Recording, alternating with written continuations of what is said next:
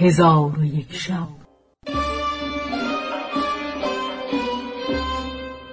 چون شب دویست و بیست و یکم برآمد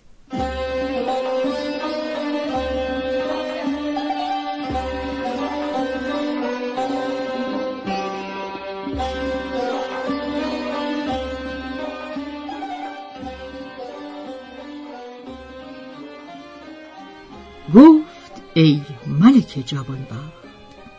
ملک امجد با خازن گفت ما از تو نمی‌خواهیم مگر اینکه این ابیات بر او فرو خانی و تو را به خدا سوگند می‌دهم که اندکی مهلت بده تا این دو بیت دیگر از برای برادرم بخوانم.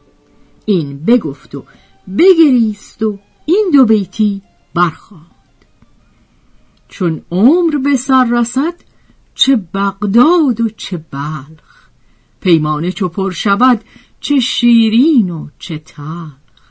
خوش باش که بعد از من و تو ماه بسی از سلخ به قره آید از قره به سلخ.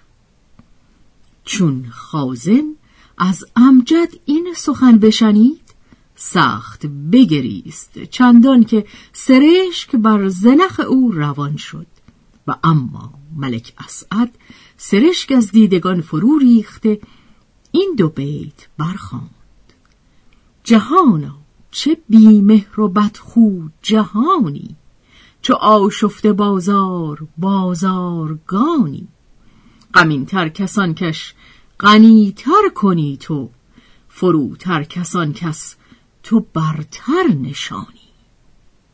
پس از آن سرشک بر رخسار روان کرده این ابیات نیز برخواند الحذر ای غافلان زین وحشت آباد الحذر. الفرار ای عاقلان زین دیو مردم الفرار. ای عجب دلتان نبگرفت و نشد جانتان ملول. زین هواهای افن زین آبهای ناگوار. مهر را خفاش دشمن شم را پروانه خسم جهل را در دست تیغ و عقل را بر پای خار. پس از آن آواز به ناله بلند کرده این ابیات برخواند این جهان بر مثال مرداری است.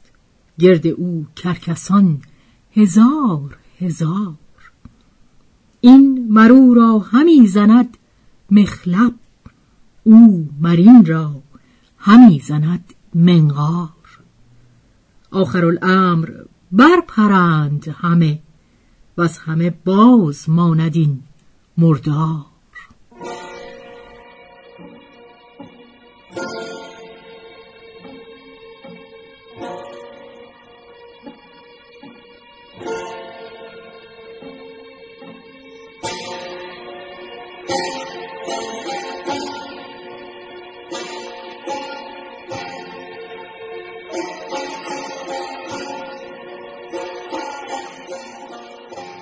چون اسعد ابیات به انجام رسانی با برادر خود ملک امجد چنان یکدیگر را به کنار گرفتند که گویا دو مغز در یک پوست و دو روان در یک تن بودند و خازن شمشیر برکشیده بلند کرد و همی خواست بزند.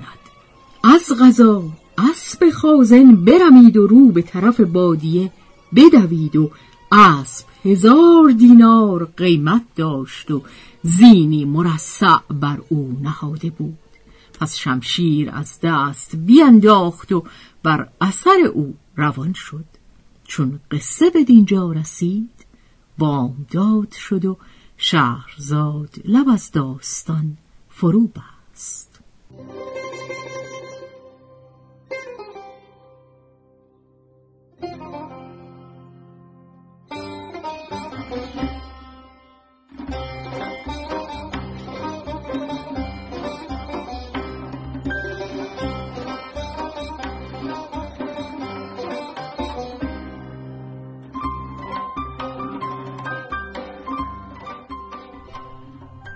به روایت شهرزاد فتوهی.